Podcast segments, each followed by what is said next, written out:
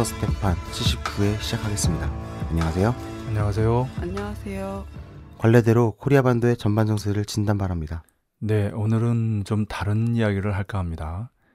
이번 을지 연습이 상당히 중요했습니다. 을지 프리덤 가디언 합동 군사 연습, 미남 합동 군사 연습이었죠. 네. 맞춤형 억제 전략이라는 이름하에 북침 선제 타격 시뮬레이션을 실전 적용하는 방식으로 음, 진행했는데 원래는 8, 9월에 걸쳐서 진행될 예정이었는데 아, 8월 18일부터 28일까지 그것도 29일을 하루 앞당겨서 다시 말씀드려서 용두삼위격으로 음, 뭔가 겁을 먹은 듯한 주접이 든 일정으로 그런 식으로 정리가 됐어요. 네. 네.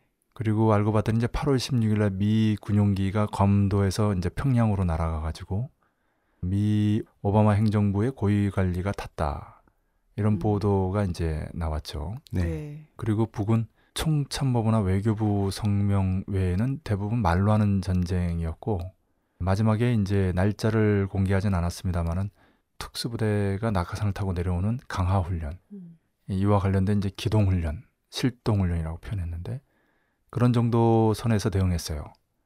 네. 예, 그리고 9월 달에 강석주 국제비서가 유럽 4개국을 순방하고 이용호 외무상이 방미에서 유엔 총회에서 연설하게 됩니다. 네. 음.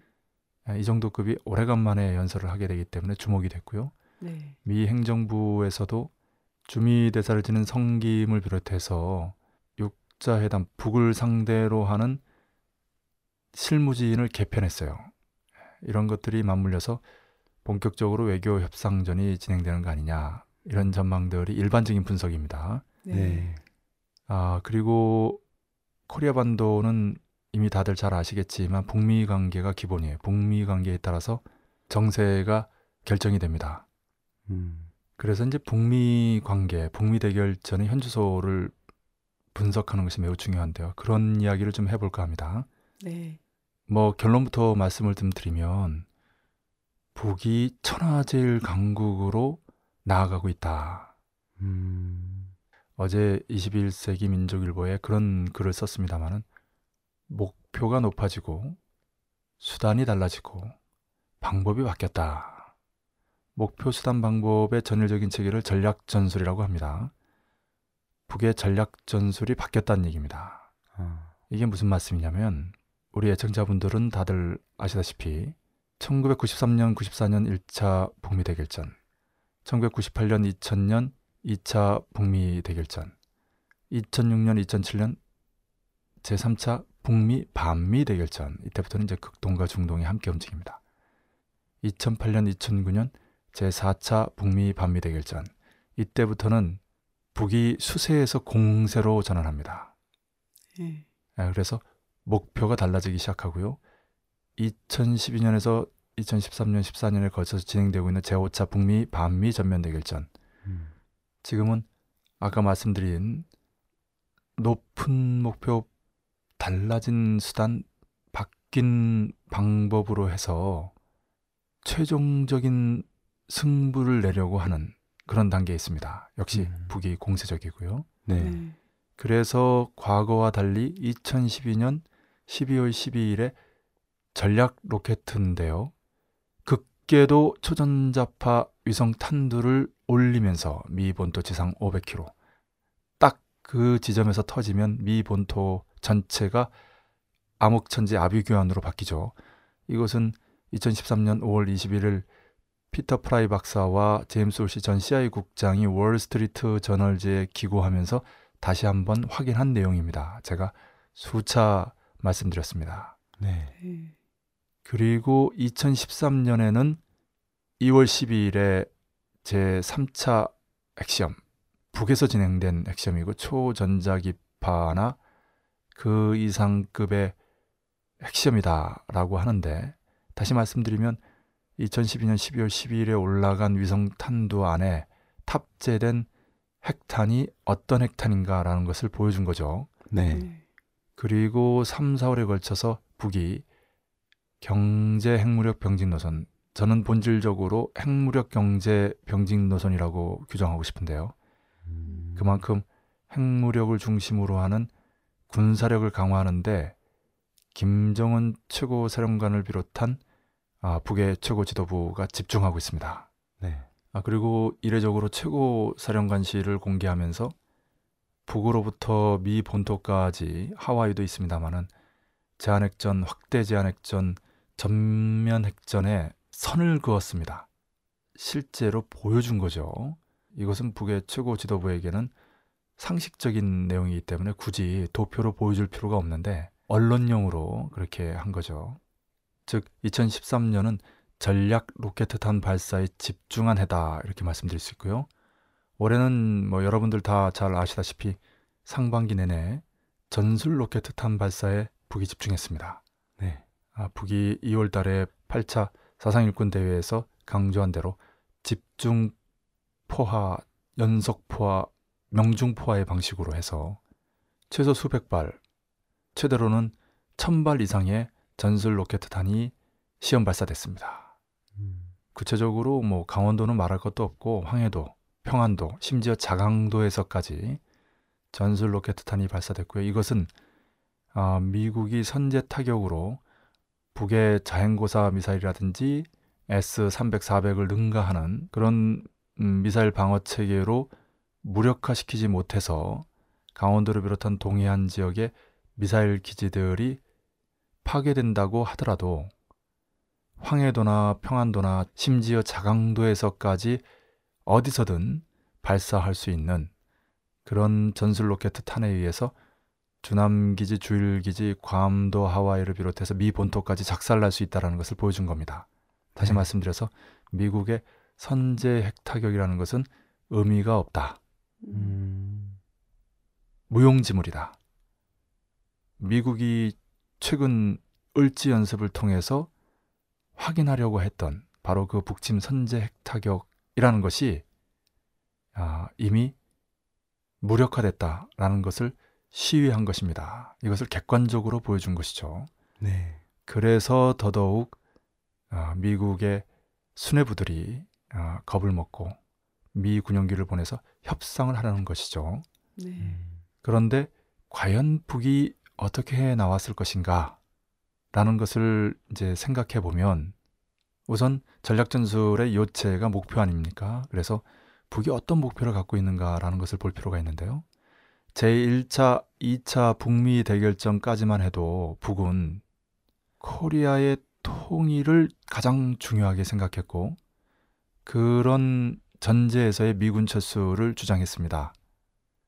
그런데 3차 북미 반미 대결전으로 넘어가면서는 극동의 과제만이 아니라 중동의 과제, 한마디로 중동의 평화라는 과제가 새로 생긴 것입니다. 그런데 4차부터는 목표가 달라져서 고토 회복이라는 내용이 나오기 시작했습니다. 어. 이것은 아, 무슨 말이냐면 코리아의 통일뿐만이 아니라 과거 우리 민족의 고토였던 아, 중국 내륙에 있는 땅들과 넓은 의미의 고토라고 할 수 있는 미 서부 지역을 염두에 둔 말입니다. 일본까지 포함해서요. 네. 네. 무슨 얘기냐면요. 이 내용을 잘 이해하려면 아, 조선상고사 우리 민족의 오래된 역사를 정확히 알아야 됩니다. 그 역사를 이해하는 데서 가장 권위 있는 자료가 환단고교고 교원사화입니다. 음. 아, 2003년도에 남측의 고고학자들이 북을 방문해서 단군과 관련된 학술 공동 토론회를 열었는데요. 그때 북의 최고 권위의 고고학자들이 뭐라고 말했냐면 환단고기와 교원사화의 사료적 가치를 인정하지 않는 것을 이해할 수 없다. 이렇게 말했습니다. 네. 어, 길게 설명할 수 있는데 뭐 시간상 한마디로 말씀드리면 남측에서 식민사관, 반도사관에 의해서 민족사관, 대륙사관을 부정하는 현상 때문에 다시 말씀드려서 일제가 조선반도, 코리아반도를 다 먹은 후에 우리 선조들의 역사를 보잘 것 없는 것으로 만들어 놓고 그래서 후대들이 선조들을 실망한 뒤에 일본의 역사를 과대 표장하면 일본을 추종할 것이다 라는 3단계 전략에 의해서 조선 상고사와 관련된 자료들을 20만 권이나 불태워버렸어요.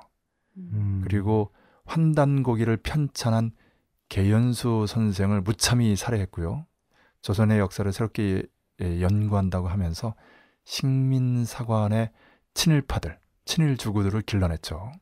이런 와중에서 이유립 선생이 개연수 선생의 환단고기 필사본을 가지고 남하해서 정말 말로 표현할 수 없는 고초를 이겨내며 전수한 것이죠.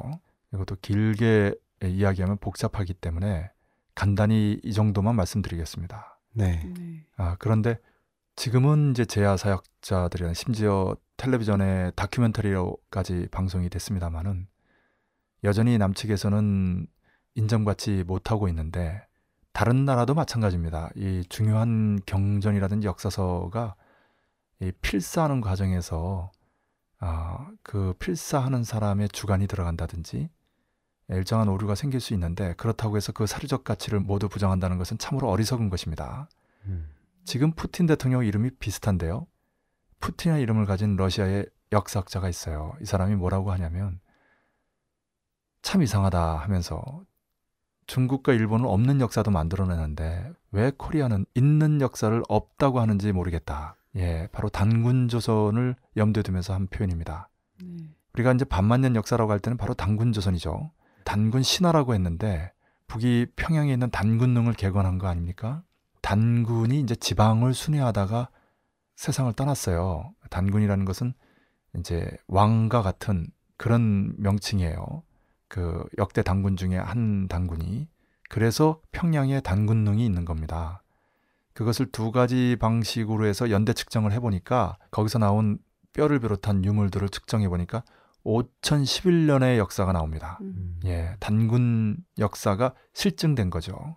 지금 이제 중요한 초점은 그 단군 조선이 진한 또는 진조선, 번한, 번조선, 마한, 마조선 이렇게 해서 삼한 관경제 시스템이었어요. 예, 쉽게 말하면 세 개의 한이 조선이 연방제로 이루어진 것입니다. 다 아시겠지만 진한 진조선은 만주 지역이라고 보면 쉽고요. 번한 번조선은 지금 중국의 동부 지역이라고 보면 쉽습니다. 뭐 북경, 산둥반도, 상해까지 포괄합니다. 그리고 이제 마한, 마조선이 이제 코리아 반도에 있는 거죠. 이렇게 삼한이 병립해서 마치 연방제처럼 하나의 나라를 이룬 것을 삼한 관경제라고 부릅니다. 네. 이 개념이 매우 중요합니다. 그리고 이 단군 조선 이전에 배달국, 우리가 배달 민족 하는 그 배달입니다. 또는 구리국이 있었습니다. 이 구리에서 이제 고구려, 고구려의 정확한 발음은 고구리입니다. 고구리. 음. 그리고 이제 고려가 나온 것이죠. 음. 이 배달국이 바로 동이족의 최초의 민족 국가였어요. 그 연대는 단군 조선보다 몇 천 년이 올라갑니다. 음. 아, 환국에서부터 시작한다면 만 년이지만 동이족부터 시작한다면 7천 년이라고 보면 됩니다. 그래서 우리가 반만 년 유구한 역사 이렇게 표현하면 정확하지 않고요. 환국의 환임부터 배달국의 환웅, 단군조선의 단군 이렇게 이어지는 역사를 바로잡는다면 1만 년 역사라고 얘기해야 합니다. 네. 그리고 그 환국의 12 제후국 중에 하나가 이제 수밀이국이고 또 우루국인데 이것이 바로 수메르 문명과 일치합니다. 메소포타미아 문명의 뿌리 그리고 이집트, 인더스 문명 특히 아시리아를 통해서 에게, 그리스, 로마로 이어졌던 서구 문명의 뿌리라고 하는 수메르 문명의 사실은 우리 민족의 한 갈래가 메소포타미아 지역에서 지금 이라크죠. 네. 아, 이룬 문명이라는 것입니다. 역시 길게 말씀을 드릴 수 있는데 아, 이 부분을 오랫동안 연구했던 문정창이라는 역사학자의 책과 또 진보적인 소설가 윤종모 작가의 수메르라는 소설을 보면 이해가 쉬울 것입니다. 윤종모 작가는 역사적인 자료를 전달하는데 충실하게 하느라고 소설이 좀 담담합니다. 재미가 좀 덜할 수는 있어요. 음. 그러나 뭐 레미제라블이라든지 뭐 삼국지라든지 이렇게 좀 과장이 되고 아, 뭐 좀 극적인 구조를 이뤄야 재밌잖아요. 그런데 그런 재미를 과감히 삭제하고 좀 무미건조할 수 있어도 역사적 사실을 정확하게 전달하는 데 초점을 둔 역사 소설이죠. 정말 중요한 문학 작품이 아닐 수 없어요. 네. 네. 뭐 그뿐만이 아니라 이제 무궁화 꽃이 폈습니다라는 소설로 유명한 김진명이라든지 대륙의 하늘 지필한 드라마 근초광의 바탕을 이루는 소설이죠. 이문열이라든지 진보든 보수든 결국 자신의 문학적 인생의 종착역으로 민족을 선택하는 그런 사람들이 모두 주목하고 있는 것이 바로 우리의 상고사입니다. 음. 네. 그래서 저는 요즘 아타 간의 관계에서 타를 정확하게 알려면 단순히 미 제국주의만이 아니라 미 제국주의, 유럽 제국주의, 이스라엘 시오니즘의 배후 세력인 유대 자본까지 정확하게 알아야 하고 단순히 우리 민족의 근현대사만이 아니라 조선 상고사까지 알아야 한다. 음. 음. 아, 이런 점을 강조하고 있습니다. 네.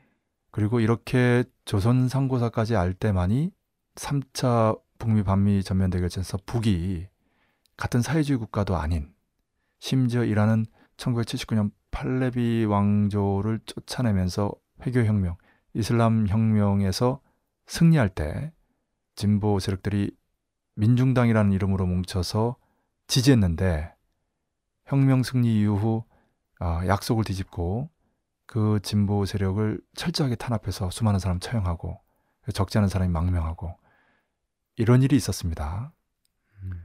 다시 말씀드리면 사회주의 진보 세력에게는 일종의 원수라고 할 수 있는데 그럼에도 불구하고 이란이 반미 반제의 원칙을 지킨다는 그런 측면을 높이 보고 인류 역사상 유례가 없는 국방공업을 전수해 줍니다. 네. 심지어 2006년에는 18개 핵미사일까지 배치해서 그 핵미사일 배치가 가능한 것은 북이 1998년부터 지어준 강력한 국방공업에 의거해서 미사일을 개발했기 때문에 북으로부터 가져온 핵탄두를 장착하면서 쉽게 이뤄낸 거죠. 음. 1962년 소련이 쿠바에 배치하려다가 실패한 바로 그 강력한 방어용 자위용 미사일들을 북은 이란에 배치에 성공한 것이죠. 네. 네. 그런데 바로 그 북과 이란의 관계가 단순히 반미 반제의 공동의 목표 때문에 이런 군사적인 동맹 관계가 된 것이 아니라 그것을 넘어서는 또 다른 이유가 있었는데 그것이 바로 수메르 문명을 통해서 확인되는 쉽게 말해서 북과 이란이 형제국이라는 것입니다. 네. 지금 이라크도 그렇고 시리아도 그렇고 레바논의 헤지볼라도 마찬가지입니다. 그런 역사적 맥락을 이해한다면 현 정세의 아, 맥락도 더 잘 이해할 수 있다라는 것이 이제 제가 말씀드리고 싶은 요지고요. 그리고 2011년 김정일 국방위원장이 서거하는 바로 그 해에 두 번씩이나 방중을 하면서 돌아본 코스가 있습니다. 음. 예, 그 코스가 정확하게 동이족의 배달국 그리고 단군 조선의 영토하고 일치합니다. 그것이 바로 고토인 거죠. 배달국까지는 설사 인정하지 않는다고 하더라도 단군 조선을 정확하게 이해한다면 바로 이 김정일 국방위원장이 스스로 생이 얼마 남지 않다고 판단하면서 마지막으로 돌아본 바로 그 곳들이 정확하게 단군 조선의 고조선의 영토, 우리에게 고토죠. 그 고토와 일치한다는 것은 무엇을 의미하는가? 제4차 2008년 9년 북미 반미 전면 대결전 때부터 북이 목표로 삼고 있는 고토 회복에 그 고토가 어디인가라는 것을 확인시켜 줬다는 것입니다. 네. 음. 그리고 아까 말씀드렸던 그 2003년에 남해 고고학자들이 방북을 했을 때 그 토론회 이후 역사 박물관을 이제 돌아봅니다.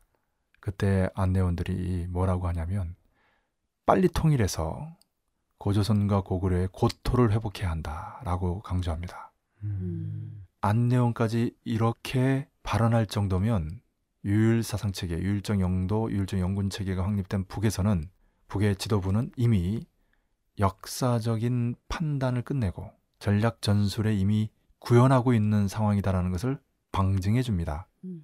제가 말씀드리고 싶은 강조점이 여기에 있습니다. 다시 말씀드려서 북미 반미 대결전이 횟수를 더해가면서 다시 말하면 유대자본이 조종하는 미 제국주의가 호미로 막을 일을 가래로 막다가 이제는 포클레인으로 막게 됐다. 다시 말씀드리면 북이 코리아 반도의 통일만이 아니라 고토 회복, 일본, 미 본토의 서쪽까지를 자신의 목표로 삼고 있다는 겁니다. 목표가 일단 중요합니다. 전략 전술에서. 네. 그리고 이제 여기서 다시 강조하고 싶은 것은 북과 중국과의 관계가 좋지 않습니까? 어, 말 그대로 혈맹적인 모습을 보이고 있어요. 1990년대 장점이는 실제로 미국 편에 붙어서 동요했어요.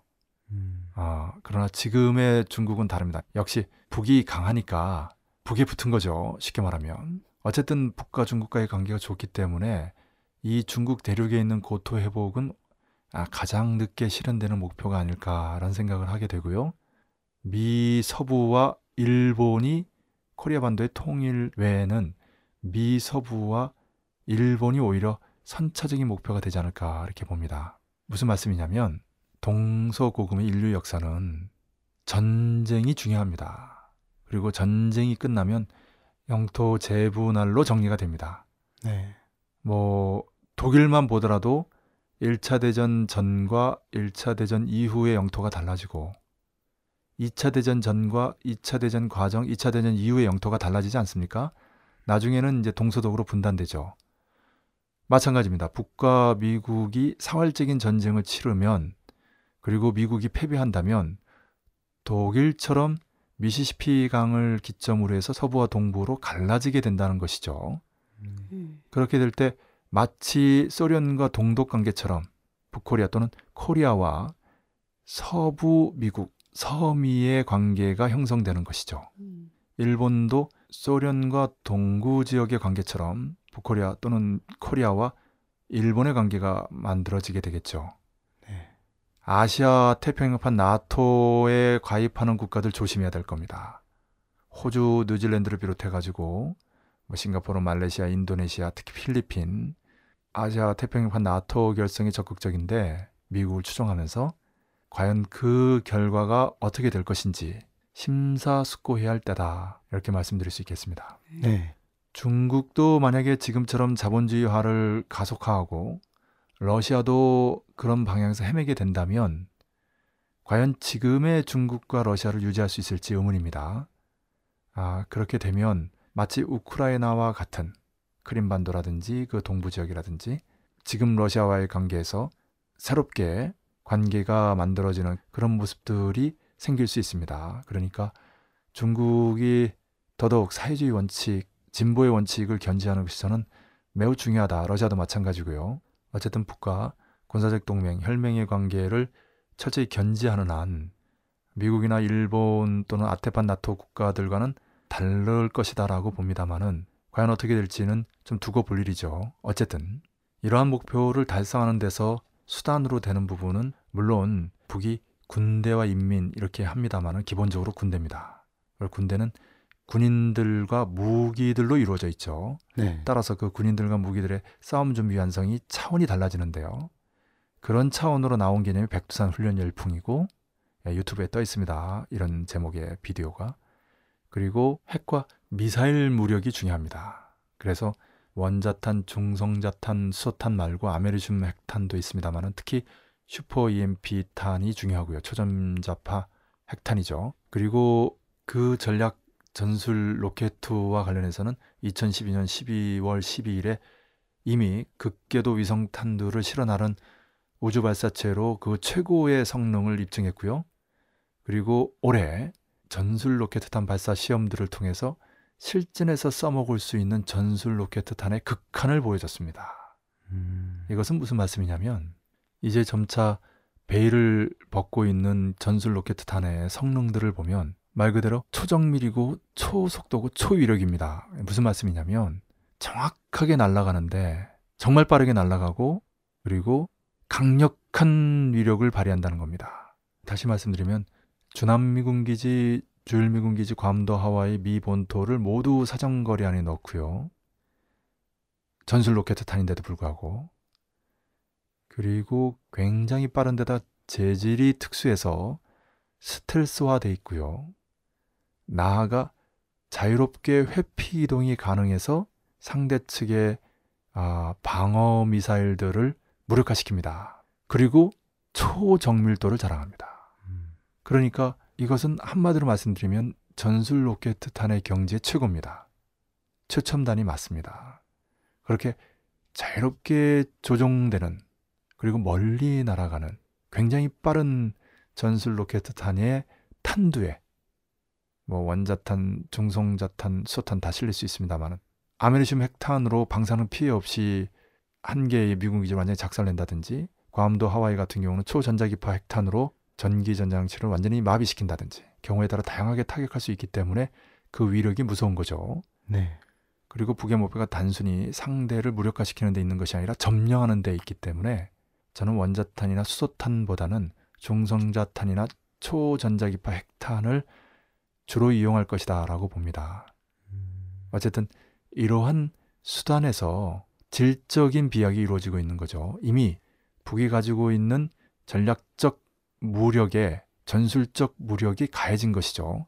그리고 2009년에 실전 배치돼서 2010년, 2011년 활발하게 활동하던 특수위험 비행체, 특수위험 잠수함, 요즘은 명칭을 이온 추진 비행체, 이온 물방울 잠수함이라고 표현합니다. 네. 최근에 연합뉴스에도 중국에서 이런 물방울 잠수함을 개발해서 태평양을 100분 안에 돌파한다.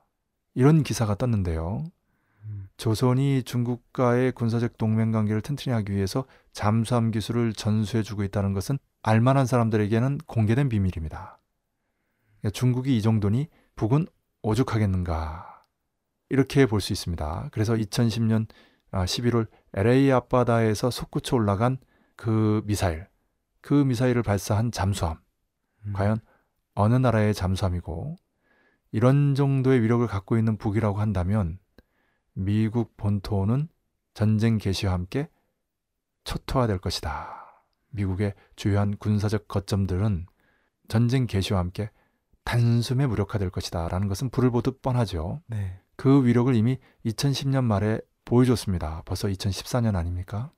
사실 이 모든 북미 반미 대결전은 2012년에 결론을 내려고 했습니다. 김정일 국방위원장이 스스로의 건강이라든지 또 김성수석 탄생 백돌의 승부를 내려고 했던 그런 오래된 목표 때문에 그렇죠.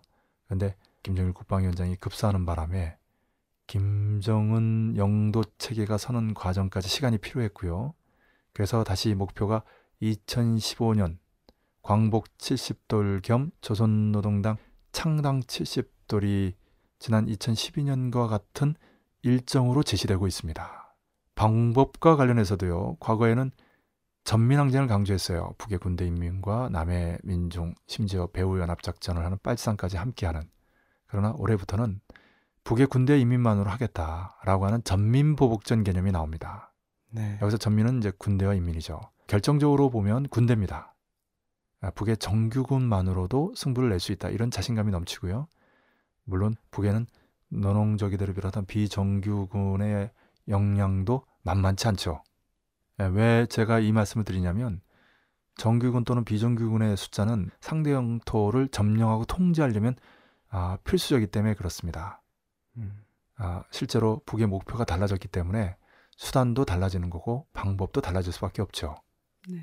그래서 남측에서의 대중적 항쟁의 측면도 박근혜 정권에서 문재인 정권으로 바뀌는 것이 물론 평화적으로 통일하는 그런 측면에서 참으로 중요한 의의가 있음에도 불구하고 마치 미군 기지가 철수되든 철수되지 않든 북의 입장에서는 차이가 없는 것처럼 철수되면 철수되는 대로 좋고 철수 안 되면 철수 안 되는 대로 좋고 박근혜 정권도 마찬가지입니다. 문재인 정권으로 바뀌면 좋고 바뀌지 않아도 좋고 어떤 의미에서 보면 결국은 한판 붙을 수밖에 없다라는 전제에서 볼 때는 지금 주남미군 그대로 주둔하고 박근혜 정권 같은 정권이 있는 것이 북의 입장에선 유리하죠. 실제 네. 전쟁을 한다고 할 때는 음. 물론 바뀌어도 그만한 의의가 있고 좋습니다만은 결국은 이러한 목표를 달성하려고 한다면 반드시 한판 붙어야 한다. 음. 이것은 협상으로 이루어지는 목표가 아니거든요. 그런 의미에서 작년 2013년 1월 1일 신년사에서 나온 천하제일 강국이라는 표현을 정확히 이해할 필요가 있다. 이런 맥락 속에서 이해해야 한다. 그런 의미에서 이제 거창한 창조와 변혁, 올해 위대한 변혁의 해, 인민의 아름다운 이상과 꿈 이런 표현들이 무엇을 의미하는가? 이미 2003년 남측에서 올라온 고고학자들에게 고토 회복이라는 표현을 쓴 바로 그 북이 2013년의 천하제일 강국, 2014년의 위대한 변혁과 인민의 아름다운 이상과 꿈이라고 표현했을 때 그 의미는 심상치 않다 이렇게 봐야 할 것입니다. 네. 실제로 사회주의 강성대국이라는 표현에는 사회주의 완전 승리 더하기 고토 회복이라는 의미가 있다. 그렇지 않으면 굳이 제6차 당대회에서 내외에 천명된 사회주의 완전 승리라는 목표를 수정할 필요가 없는 거죠. 사회주의 강성 대국이라고 할 때는 마치 발해를 해동 성국이라고 하지 않았습니까? 네. 음. 예, 거기에 성자와 강성 대국의 성자가 일치하고요. 국자도 마찬가지로 일치합니다. 다시 말하면 네 개의 글자에 두 개의 글자가 일치하거든요. 음. 그 발해의 전신이 고구려고 그 전신이 단군조선입니다. 아까 말씀드린 2003년 안내원이 강조했던 고조선, 단군조선과 고구려 바로 그 영토를 말하는 거죠. 그것이 고토입니다. 음. 그리고 이런 목표를 달성하는 것은 절대로 협상으로 안 된다. 그런 의미에서 지금 9월달 강석주 국제비서라든지 이용호 외무상이 외교 전선에서 활발히 움직이는 것은 본질이라기보다는 비본질이다. 주요라기보다는 부차다. 결정적인 변수가 아니라 종속적인 변수다. 이렇게 말씀드릴 수 있겠어요. 네. 음. 다시 말씀드려서 이제 국제 연대에서 이제 국제 여론이 매우 중요해요. 그러니까 북이 나름 외교적으로 평화를 위해서 애썼다라는 아, 그런 제스처에 불과하다. 실제로는 한판 붙을 수밖에 없다는 것을 늘 염두에 두고 있다. 뭐 그것은 뭐 여러 가지로 확인됩니다. 다시 말씀드리지만 2012년 12월 12일에 올라간 은하 3호 2호기와 광명성 3호 2호기 초전자기파 위성 탄두, 극궤도 초전자기파 위성 탄두가 말해주고요. 2013년에 최고 사령관실 공개, 2014년에 최고 사령관기 공개, 특히 2014년에 백두산 훈련 열풍, 2012년 14년 전략적 로켓 탄과 핵무력을 과시했다면 올해는 전술 로켓 탄 발사 시험을 통해서 북의 최첨단 전술 로켓 탄 능력을 확인시켜 주지 않았습니까? 이 모든 것은 무엇을 의미하는가? 경제 핵무력 병진 노선이 아니라 핵무력 다시 말씀드리면 핵미사일 최첨단 무력을 우선하면서 경제를 동시에 발전시키는 그런 노선이에요. 실제로 네. 김정은 최고 리더는 제1비서 국방위 제1부위원장 그리고 최고사령관의 직함을 가지고 있는데 이 세 개 중에 두 개가 군사하고 직접 연결되고 제1비서 또한 군대와 인민을 영도하는 직책이거든요. 아, 물론 국방위 제1부위원장이 군사업만이 아니라 나라 전반을 지휘합니다마는 어쨌든 군지도가 초점이라는 것입니다. 실제로 김정은 최고 리더의 현지 지도의 대부분이 군지도입니다. 그리고 경제 건설에서 눈부신 변화가 있습니다만은 군사 지도에 역시 방점이 찍혀 있고요. 군사적인 대결전이 외교적인 대결전의 전제이면서도 압도하고 있죠. 여기에 미 오바마 또한 전략적 인연이 뭐니 하면서 소극적으로 나오니까 오히려 북의 입장에서는 안성맞춤이죠. 그리고 미일남 삼각군사 동맹이니 아시아 태평양판 나토 유라시아 포위한 전략이니 이런 식으로 북을 어떻게든지 이 고립시켜 보려고 하고 나아가 중국 러시아까지 되지도 않는 그런 허접한 전략을 쓰면서 키리졸분이 을진이 하면서 맞춤형 억제 전략 선제 핵타격 운운하니 북으로서는 이보다 좋을 수가 없는 거죠. 네. 싸움에 명분만 남았는데 그 명분을 쥐어주니 말입니다. 그러니까 이제 그렇게 화장성세를 부리다가 결정적인 순간에는 이제 미 군용기가 방북을 하는 거죠. 2012년에도 4월과 8월에 있었는데 2013년에도 12월에 있었다는 것이 언론 보도를 통해서 확인됐습니다. 그리고 2014년 8월에 있었던 것이죠. 그리고 을지 연습이 완전히 주접이 들어가지고 용두 삼위격으로 끝났습니다. 음. 이런 과정을 통해서 다시 한번 북의 목표, 수단, 방법의 전략 전술적인 그런 내용, 그 배경을 깊이 이해해야 현 정세의 본질을 명확히 이해할 수 있다. 이렇게 말씀드릴 수 있겠습니다. 아, 감동적으로 들었습니다. 네, 그럼 오늘 내용을 본격적으로 시작해 보겠습니다. 북이 최근 자강도에서 전술 로켓 탄을 발사했습니다. 이에 대해 남 보수 언론에선 압록강변을 강조하며 중국 견제용이라고 하고 있습니다. 참 웃기는 소리죠. 아까도 말씀드렸듯이 그것은 압록강과 낭림산맥이라는 천혜의 요새에서 발사된 다시 말씀드려서 북의 강원도를 비롯한 동해안 지역의 미사일 발사 기지들이 미국의 선제 핵타격으로 무력화됐다고 하더라도 북에 어디서든 발사할 수 있다. 주남 주일 미군 기지나 괌도 하와이 나아가 미 본토까지 북의 완벽한 사정 거래 안에 있다. 북의 보복 대응 능력에는 이상이 없다. 한계가 없다라는 것을 이제 보여준 거죠. 그렇게 네. 봐야 합니다. 북이 8월 14일 신형 전술 미사일 등 단거리 발사체 5발을 원산 일대에 발사한 이후 18일 만인 9월 1일 자강도 용림 근처에서 탄도 미사일로 추정되는 단거리 발사체 한 발을 동쪽으로 발사했다고 합동 참모부가 밝혔습니다. 그러니까 이제 남측의 발표 내용이죠. 네.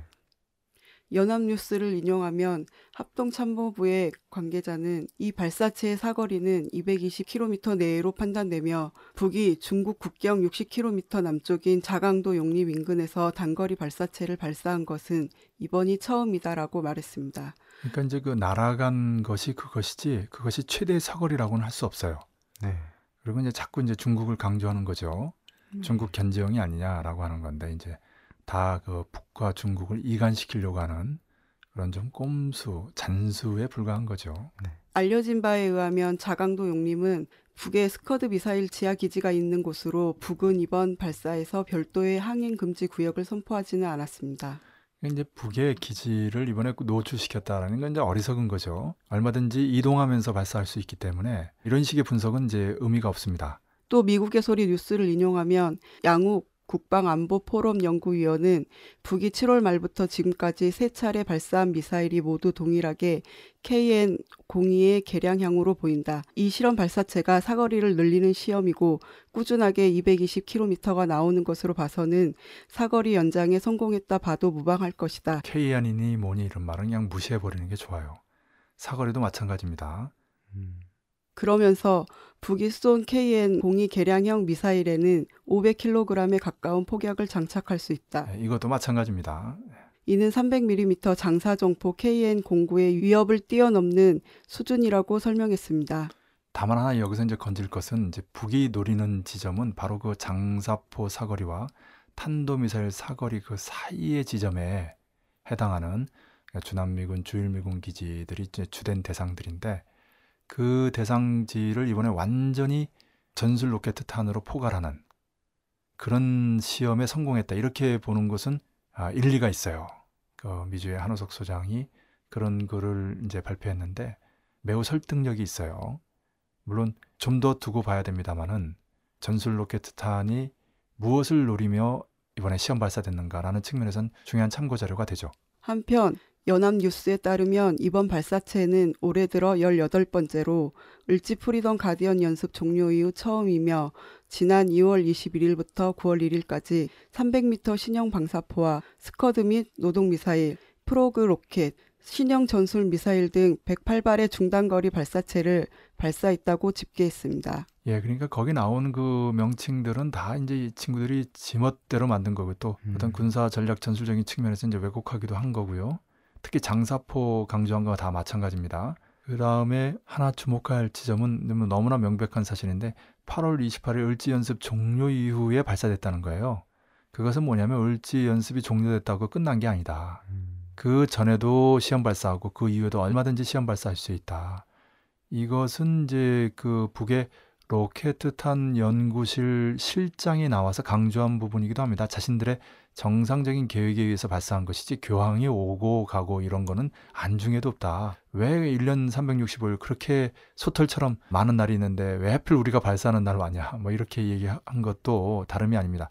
자체 일정대로 다시 말씀을 그렇게 시험 발사한 뒤에 이제 또 그에 맞게 또 개량해서 또 다시 발사하고 이런 것들을 계속 진행할 것이다. 그리고 이런 과정을 통해서 북의 미사일 자유력이 향상되는 거죠.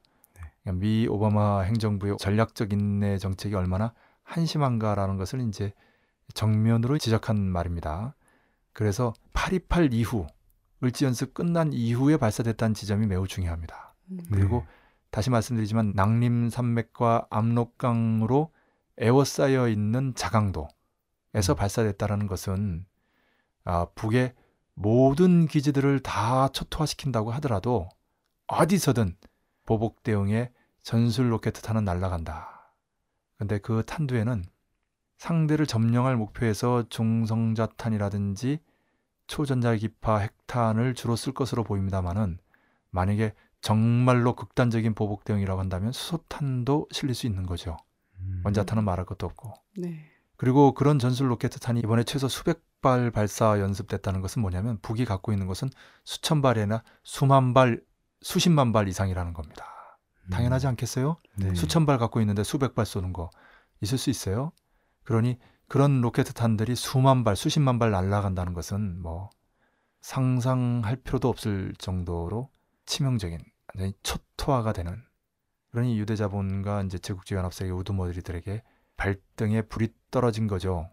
머리에 벼락이 내려친 거죠. 그래서 이제 어떻게든 협상해 보려고 이 정도까지면 되겠느냐라고 안을 내놓았을 거예요. 그러나 다시 말씀드리지만 북이 천하제일 강국을 목표로 제5차 북미 반미 전면 대결전을 벌린다고 할 때 단순히 협상으로 그 목표가 달성되겠는가? 비유하면 동이족의 치우천왕과 하한족의 황제 헌원이 탕록에서 만나는 전쟁, 그 전쟁을 뛰어넘는 인류 최후의 아마겟돈으로서의 북미 반미 전면 대결전이다라고 보면 틀리지 않습니다.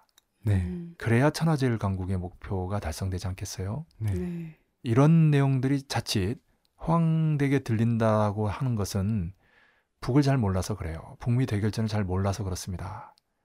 다시 말씀드려서 소련도 망하고 동구도 망하고 북에 김일성 주석도 서거하고 엄청난 100년 만에 큰물 피해 60년 만에 가물 피해 저는 미국의 기후 무기로 봅니다만은 그래서 1994년부터 2004년까지 200만이 굶어 죽었어요.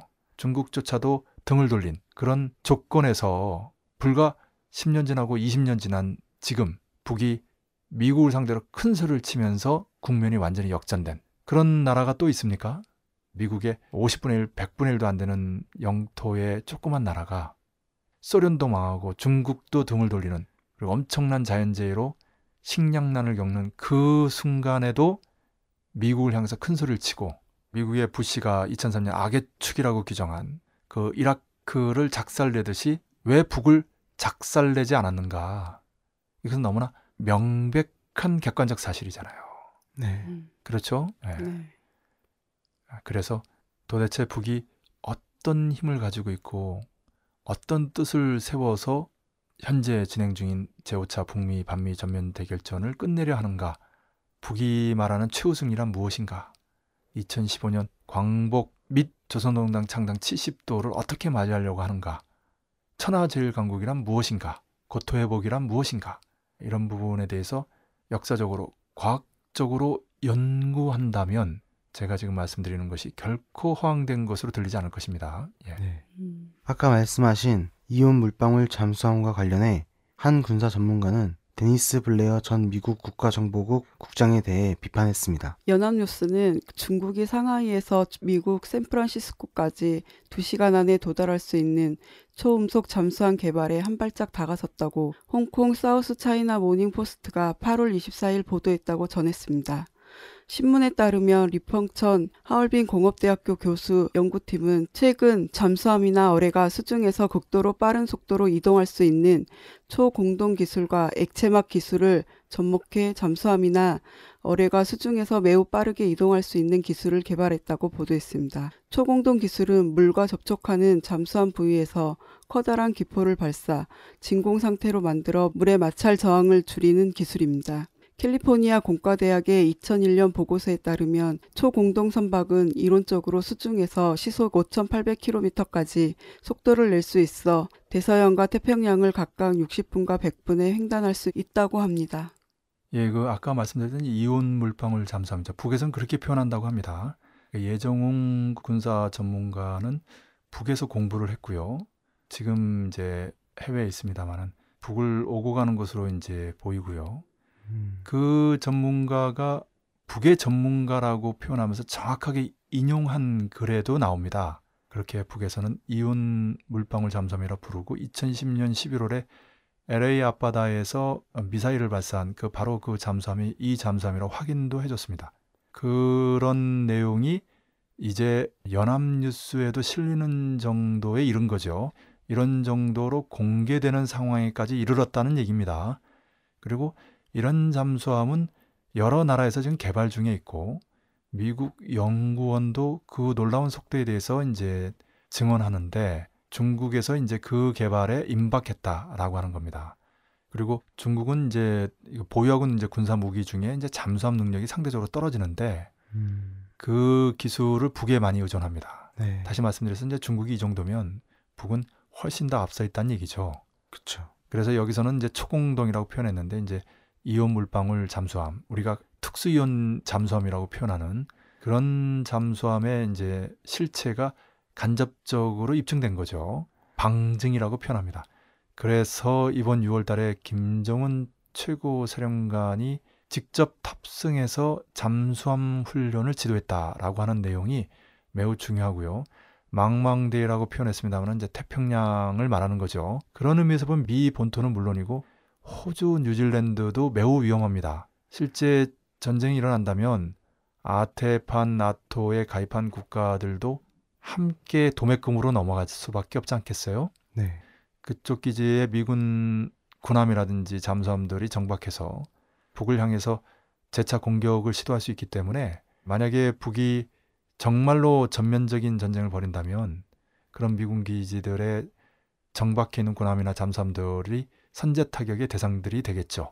네. 그렇기 때문에 아시아 태평양판 나토라고 지금 미국을 추종하는 그런 나라들이 정말로 심사숙고할 때다 이렇게 말할 수 있겠습니다. 네. 북이 17회 아시안 게임 참가단을 파견하기로 한 가운데 응원단은 파견하지 않기로 공식 입장을 발표했습니다. 예, 그런 입장을 사전에 통지도 했고 공개적으로 이제 확인한 거죠. 네. 그런데 이제 남에서는 이제 그런 통지를 받은 바 없다 이렇게 설왕설래하다가 공식적으로 받은 바 없다 이렇게 좀 물러섰고 또 공개적으로는 우리가 이제 응원단 파견을 반대하지 않는다 파견한다고 하면 받아들이겠다 이러면서 또 한 발 물러섰죠. 네. 왜냐하면 응원단이 가지는 의미가 굉장히 크고요 파장도 크기 때문에 그 응원단 파견을 막은 책임에서 벗어나 보려고 하는 음, 꼼수죠 역시. 예. 음. 3일 노동신문은 정세론 해설 응원단 파견은 왜 성사되지 못했는가를 게재했습니다. 노동신문을 인용하면 우리의 응원단 파견을 달가워하지 않는 괴뢰들의 속심은 7월 17일 판문점에서 진행된 실무회담에서 명백히 드러났다며 제17차 아시아 경기대회 참가를 위한 우리의 선의와 노력에 대한 초보적인 이해도 없이 의심부터 앞세우고 터무니없이 시비를 걸면서 순수한 체육 활동을 정치적으로 악용하는 괴뢰 당국의 불순한 망동은 내외의 비난을 불러일으켰다고 밝혔습니다. 그러면서 우리 응원단을 참가하지 못하게 한 것은 민족의 화해와 단합, 북남 관계 개선을 한사코 반대하는 괴뢰패당이 저지른 씻을 수 없는 반통일 죄악이라고 규정했습니다. 한편 CBS 노컷 뉴스의 단독 보도에 따르면 남해 국방부가 지난 1일자 국방일보를 통해 북한 응원단 파견 논란의 진실이라는 제목의 교육 자료를 게재했으며 3일 장병 대상 정신교육을 한 것으로 드러나 파문이 일고 있습니다. 국방부는 자료를 통해 북이 응원단 파견이라는 카드를 사용한 것은 우리의 대북 경계심과 안보 의식을 저하시키고 국론 분열을 획책하기 위한 화전양면 전술이자 대남 심리전의 일환이라 규정하고 응원단은 남북 화해 협력의 사절이 아닌 미인계를 앞세운 대남 선전의 선봉대에 불과하다고 밝혔습니다. 국방부의 정신교육 자료로 인해 이른바 박근혜 정부의 응원단 파견 수용 입장이 사실상 거짓임을 증명한 것이라는 비판이 제기되고 있습니다. 오늘까지 그 복식이 며칠째죠? 오늘이 5일째입니다. 예. 준비 단식 5일에 본 단식 10일 그러면 실제로는 단식 한 12, 13일 정도 했다라고 보면 되는데 그래서 이제 지금 이제 목소리 좀 힘이 없고 중간에 좀 많이 끊기고 그랬어요. 괜찮아요? 네. 하여튼 대단합니다. 예. 세월호 특별법 제정 촉구 단식 농성 투쟁이 광화문에서 가열차게 전개되고 있지 않습니까? 되채기는 우리에겐 추석이 없다라고 하는데 당연한 얘기입니다.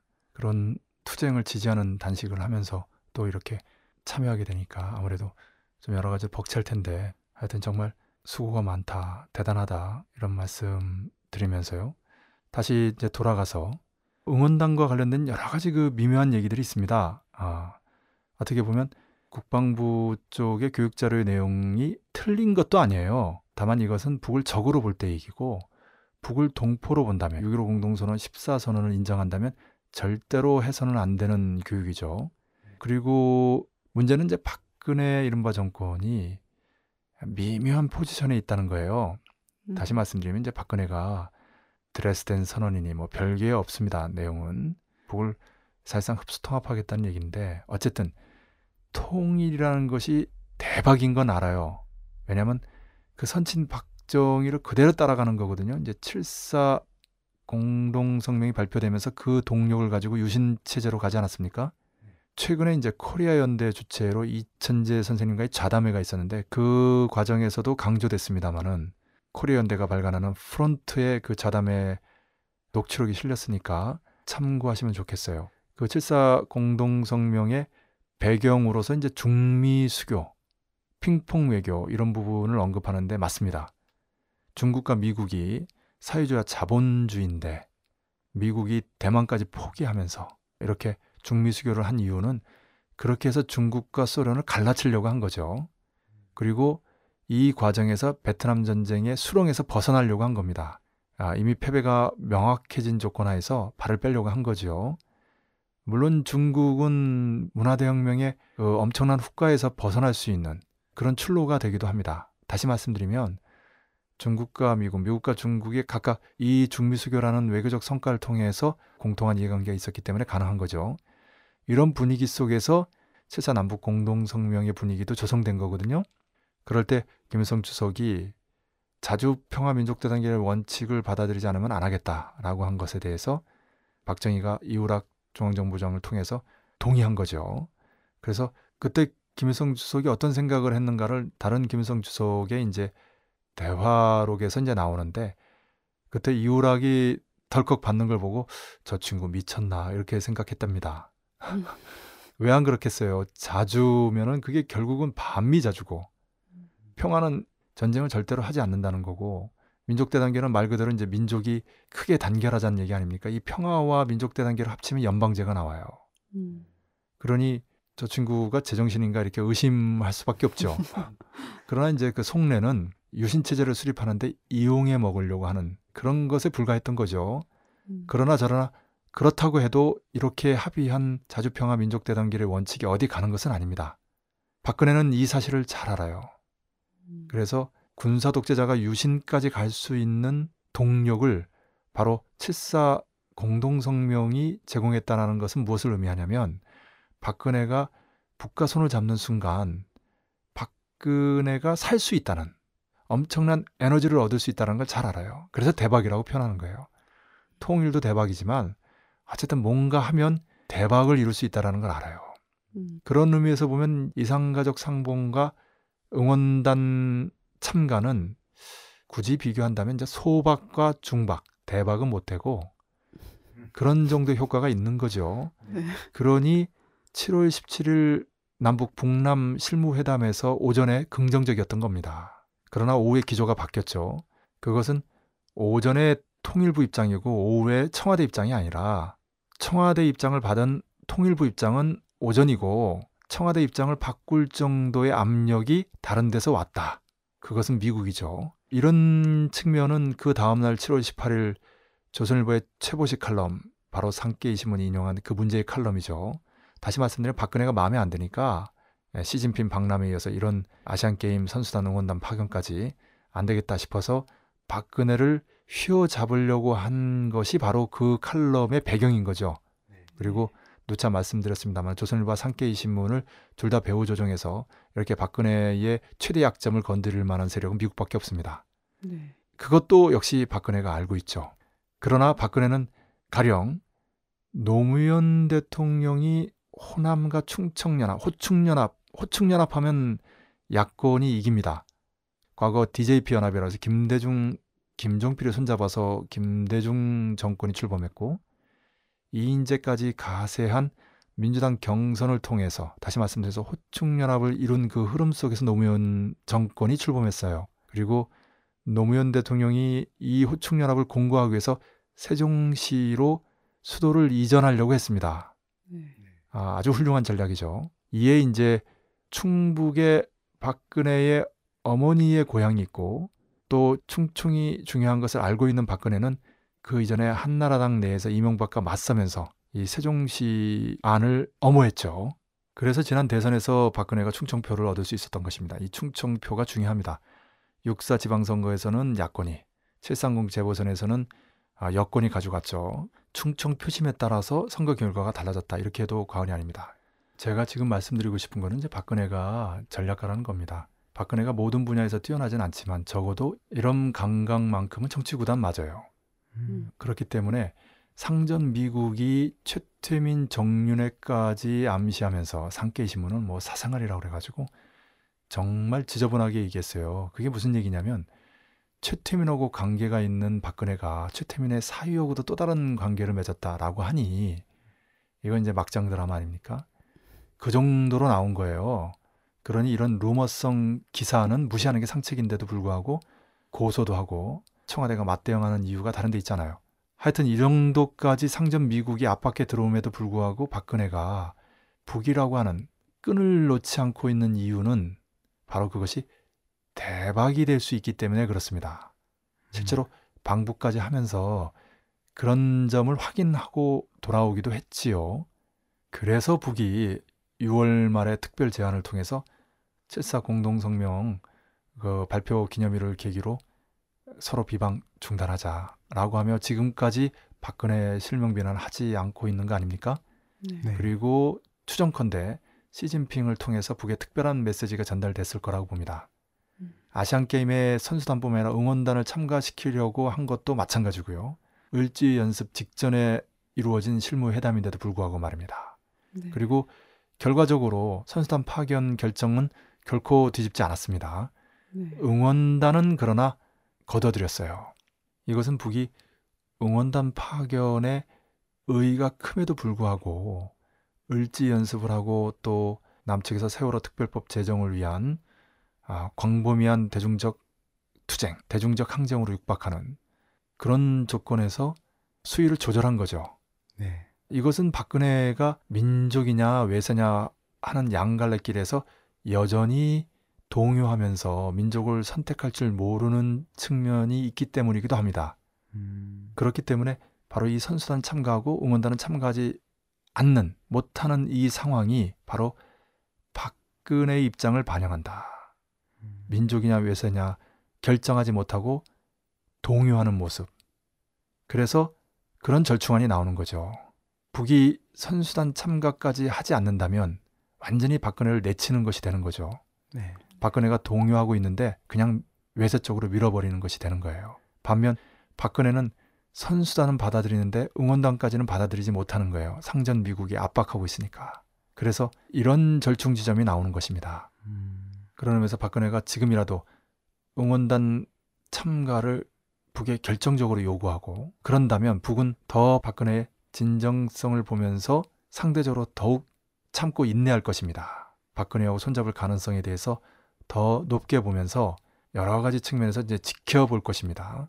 그런데 지금 하는 모양을 보니까 박근혜도 이런 것을 모르진 않아요. 그래서 그냥 주저주저 하면서 이제 아, 이러지도 못하고 저러지도 못하는 안절부절 못하는 그런 모습이 느껴져요. 그런 의미에서 이제 8월 14일도 그랬습니다. 8월 말에도 조평통 성명 또는 대변인 담화를 통해서 박근혜에게 최후 결심을 하라고 이제 재촉하고 있어요. 네. 네. 민족을 선택하면 산다. 그러나 외세를 추종하면 지금 상전 미국이 조선일보 상계이심을 통해서 죽이려고 했던 것처럼 과거 선친처럼 비참한 치우를 맞게 된다. 그 시간이 얼마 없다. 이런 메시지를 보내는 거죠. 음. 하여튼 결과적으로 응원단이 참가하지 못해서 정말 아쉽습니다. 아시안 게임의 이제 꽃이라고 해도 과언이 아닌데요. 그렇게 된다면 6.15 공동선언 14선언이 발표된 이후에 남북 북남 간의 그 교류 속에서 통일이 성큼 다가온 듯 얼마나 우리 민족이 감격하고 흥분하고 그랬습니까? 그런 열정을 느낄 수 있었을 텐데 아, 그렇게 되지 않아서 정말로 안타깝습니다. 북은 그 응원단의 숙박과 식사까지 자체적으로 해결하겠다 하면서 만경봉호를 보낸다고 하지 않았습니까? 과거 부산에서도 그렇게 했어요. 그렇게 하는 게 뭐가 어렵습니까? 지금이라도 아, 명확하게 북에 요청하고 아, 필요한 조치를 취하겠다라고 한마디만 하면 다 될 텐데 정말로 안타까운 일이 아닐 수 없어요. 에, 그만큼 박근혜의 명도 짧아지게 됐다. 몰락도 촉진될 수밖에 없다. 박근혜도 알아요. 그러나 어쩔 수 없이 주저하는 모습이라고 제가 말씀드렸는데 상황은 이렇습니다. 하여튼 안타까운 일이 아닐 수 없습니다. 네. 다음으로 세월호 특별법을 요구하는 유가족 및 시민들의 투쟁이 추석에도 계속될 것으로 보입니다. 세월호 가족 대책위는 4일 기자회견에서 우리는 추석 연휴 기간에도 농성장을 지킬 수밖에 없지만 우리를 걱정해 주시는 많은 분들이 한가위에 가족의 소중함을 되새기는 따뜻한 시간을 보내기를 진심으로 바란다면서 혹시나 그 마음이 세월호 가족들에게까지 닿는다면 연휴 기간 광화문 광장에서 우리 가족들과 함께 한가위를 보내주시면 감사하겠다고 전했습니다. 6일에서 12일 추석 연휴 기간 광화문 광장에서 가족과 국민이 함께 진상규명과 특별법 제정을 위한 퀴즈 대회, 특별법 윷놀이, 촛불문화제 등을 진행할 예정입니다. 또한 세월호 귀향 선전전이 서울역, 용산역 등 전국 38개 도시 80곳에서 진행됩니다. 네, 참 그 가슴이 이제 저리는 그런 내용입니다. 단식 농성 투쟁이라는 가장 그 처절하고 어떻게 보면 극단적인 투쟁 방법이 보여주듯이 유가족들의 심정은 아, 정말 처절하고 극단적이죠. 네. 아, 유민 아빠 김영호 씨의 40여일간의 처절한 단식 투쟁이 보여주듯이 말입니다. 네. 그런 심정에도 불구하고 전체 국민들이 추석 즐겁게 보낼 수 있도록 저런 메시지를 보낸다는 것, 또 그 기간에 윷놀이라든지 퀴즈데이라든지 정말 놀라운 배려심이 아닐 수 없어요. 음. 그리고 이런 마음이 있기 때문에 세월호 투쟁, 세월호 특별법 제정을 위한 투쟁이 지금까지 완강하게 전개돼 왔고 갈수록 아, 확대되고 있는 것이 아닌가 이런 생각을 합니다. 어, 오늘 이 자리에 없는 우리 이상훈 코리아연대 공동 대표도 단식 농성 투쟁에 있고요. 음. 이미 그 오늘 김 국장 복식 5일째 참 목소리가 아직 힘이 없습니다만은 애청자들이나 수많은 우리 민중들의 마음이 다 같을 것이다 이렇게 말씀드릴 수 있겠습니다. 어쨌든 추석을 넘기면서까지 끝까지 고집을 부리고 있는 박근혜 이른바 대통령, 박근혜 이른바 정권의 모습이 참으로 한심하고 이제는 가련하기까지 보입니다.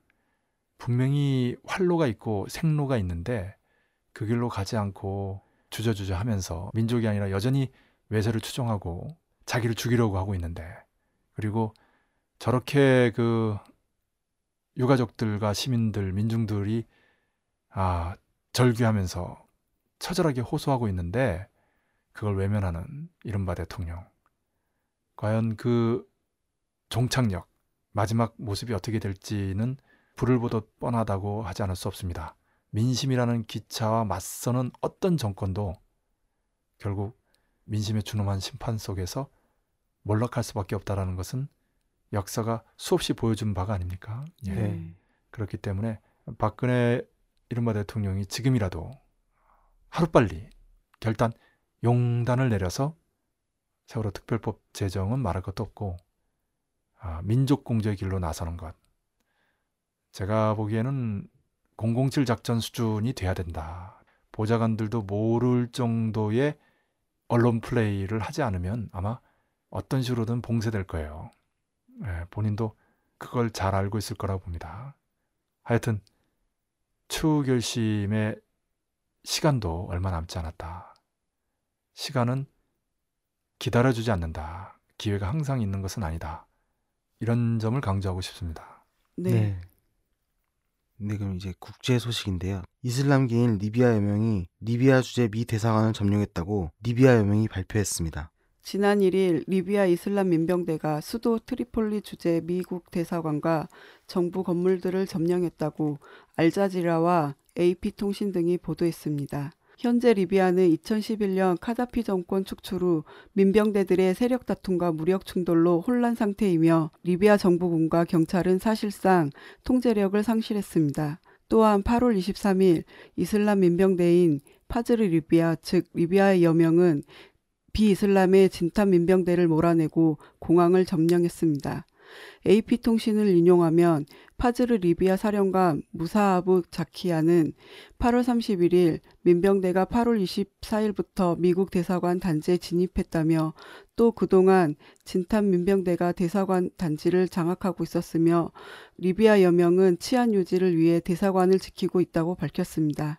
한편 리비아 과도 정부가 치안 회복을 위해 애쓰고 있지만 두 세력의 충돌과 이권 다툼으로 트리폴리와 제2의 도시 벵가지 등에서는 유혈 충돌이 자주 벌어지고 있습니다. 2003년 이라크 후세인 정권을 무너뜨렸을 때 사람들은 한동안 친미 정권이 세워질 것이다라고 예측했는데 틀렸습니다. 친이란 정권이 세워졌죠. 그리고 지금은 더욱더 이란과 가까운 정권으로 바뀌었습니다. 네. 리비아도 비슷한 상황으로 가고 있어요. 결국 미국의 입장에서는 이제 제주는 고민 없고 돈은 떼놈이 번다 이런 격이 된 거예요. 음. 이슬람 무장단체 반미 세력들이 집권하는 결과가 초래되고 있는 거죠. 2003년 이후에 이라크에서도 그랬고 2011년 이후 리비아에서도 같은 모습이 반복되고 있는 것입니다. 잘 알다시피 리비아의 카다피 정권을 미국이 무너뜨린 것은 카다피가 왔다 갔다 하면서 이제 소련 동구가 무너진 뒤에 이라크 후세인 정권까지 이제 붕괴되는 것을 보고 겁먹고 이제 미국에 항복을 했죠.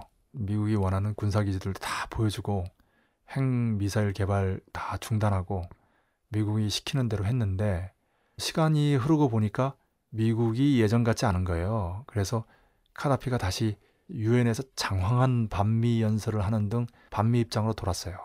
음. 이렇게 우왕좌왕하는 모습을 보이니까 미국이 이제 본보기로 깬 거죠. 그렇게 리비아를 깨기 위해서 먼저 작업을 한 것이 이제 튀니지하고 이집트에서의 이른바 아랍의 봄이에요. 예, 그렇게 시동을 걸어서 드라이브를 걸어서 이제 리비아를 작살내고 거기에 이제 탄력을 받아가지고 이제 시리아를 작살내려고 했는데 안 된 거죠. 거기서 멈춘 거죠. 그러니까 이제 IS라고 해서 이슬람 국가, 미국과 이스라엘이 길러낸 이라크를 3분하려고 하는 시아파, 수니파, 크루드족으로 3분하려고 하는 그런 전략을 관찰하기 위한 새로운 방법론을 쓰고 있는 겁니다. 네. 네. 다시 말씀드리면 이제 아랍의 봄을 통해서 이제 아랍의 반미 국가들의 내부 모순, 국내적으로 민주주의 부분에 취약성이 있는 것을 이용해서 그걸 부추김으로 해서 정권을 취약하게 만들고 결정타로 외부의 군사적 개입으로 그 반미 정권을 무너뜨리는 이런 전략이 잘 안 통하게 되니까 또 다른 꼼수로 IS라고 하는 세력을 육성하고는 오히려 세계적으로 부각시켜서 이용하려고 하는 이게 무슨 말씀이냐면 자기들이 키워놓고는 마치 자기들의 당면한 최대적이다 라는 식으로 부각해서 오히려 더 키우는 실제 미국의 공습이라든 여러 가지 공격들은 별 효과가 없어요. 오히려 IS만 더 유명하게 만들고 IS로 힘을 집중하게 만드는 그런 그 효과를 발휘하고 있어요. 이것이 이제 미국과 이스라엘의 교활함이죠. 네. 이렇습니다. 지금 중동 상황의 이제 현주소는요. 어쨌든 미국이 곳곳에서 패주하고 있다. 미국의 힘이 예전과 다르다. 과연 IS도 미국 뜻대로만 움직일 것인지. 과거 빈 라덴이 그랬고 후세인이 그러지 않았습니까? 아, 네. 친미하다가 반미로 도는 사례는 한두 건이 아닙니다. 그런 의미에서 미국이라는 제국주의 또 미제국주의를 앞세우는 유대자본의 힘이 예전 같지 않다는 것이 단적으로 드러나는 그런 정세다라고 아니할 수 없습니다. 네. 네, 오늘도 잘 들었습니다.